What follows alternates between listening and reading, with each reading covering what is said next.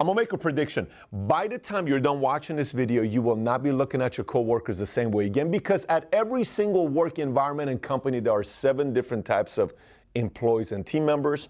I'm gonna talk about that today.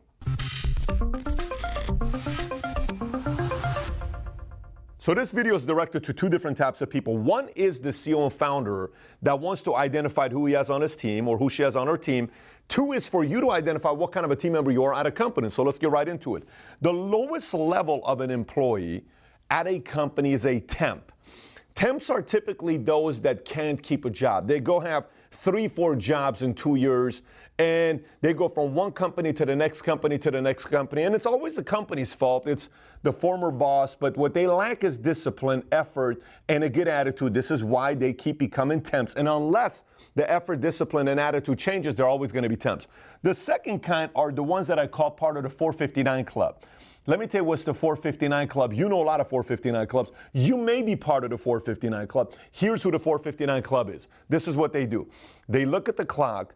They don't stop working at 5 they clock out at 4:59. Like by 4:45, they already got a foot out the door. They can't wait till leave. 4:59, boom, they're out of here.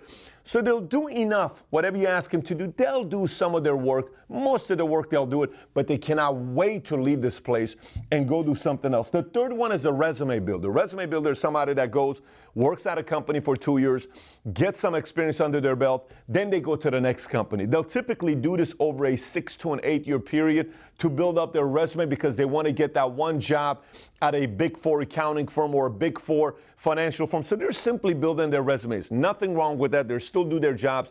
They're still good, but they're not going to be with you long term. They're just there to get the job done, build up their resume, and they leave. And sometimes this actually works for both parties' favor if you know that this is what the expectation is. The fourth one is an effective lone ranger. What am I talking about with an effective lone ranger? This is somebody that doesn't want to be bothered.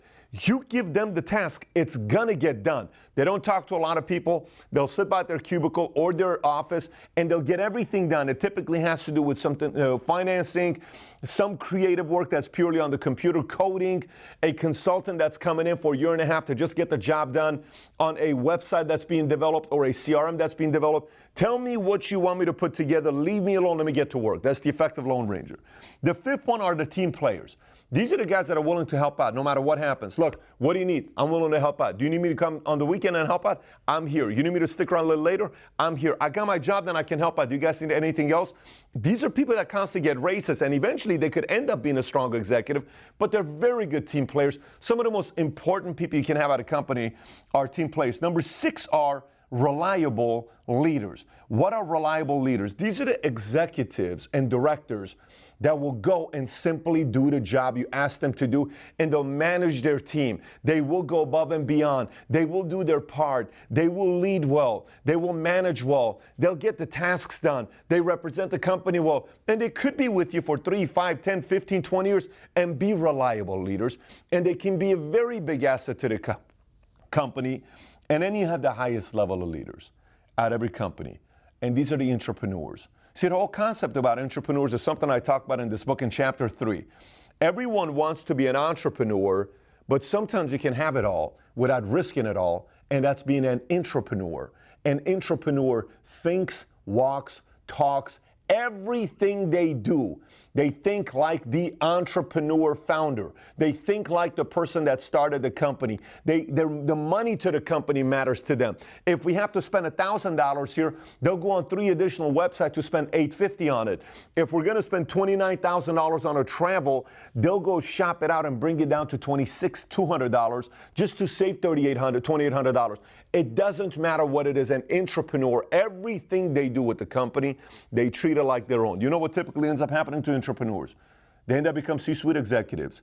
They end up owning equity in the company and end up eventually many of them running the company, if not running a part of the company, a division of the company, because of the way they're wired. So these are seven different types of employees and team members at every single company. Couple things I want you to one, I want you to ask yourself which one you are. And by the way, no one's watching you, no one knows where you are. You may be at work listening to this saying, I think he's talking about me. I'm a level two. I think he's talking about, I'm a temp, I'm always getting fired. Maybe it's not the company's fault. I think I'm a level four. I don't think I'm an entrepreneur yet. I think I'm reliable. I just don't think I treat the company's money like my own. Maybe I got to upgrade. Whatever it is, think about it. And then if you're a boss and a CEO and a founder, think about all the people you have in your company who falls in which category and who needs more time with you because those are the ones that could be the future of the company. That's where you need to invest your time and your capital into to develop those leaders to the next level. Having said that, I have one last thing I want you to do. I have a survey I'm doing and it's going to take you less than five minutes. It could take you three minutes to do this survey. We want to find out a little bit more about the YouTube audience that we have here. And that survey is going to be below. For the time you put into taking this survey, in return, I'm going to give you one hour off the cuff you know, it, it's it's behind the scenes type of an hour strategy session I did explaining four different uh, quadrants on what I would be doing post the pandemic to position myself in a way to compete in the marketplace. So all you need to do is complete the survey below, which is in the description. Once you complete the survey, that'll take you three to five minutes. We will send you this one hour strategy session to watch, and then we'll take it from there. So again, click on the link below, go take the survey answer a few questions. I think it's less than 15, 20 questions. It'll be three to five minutes. And then from there, we will send you the one hour strategy session to watch. That's a behind the scenes ones. I'm drawn on the board. It's about an hour to explain to you what you could do post pandemic. Having said that, have a great day, everybody. Take care. Bye bye.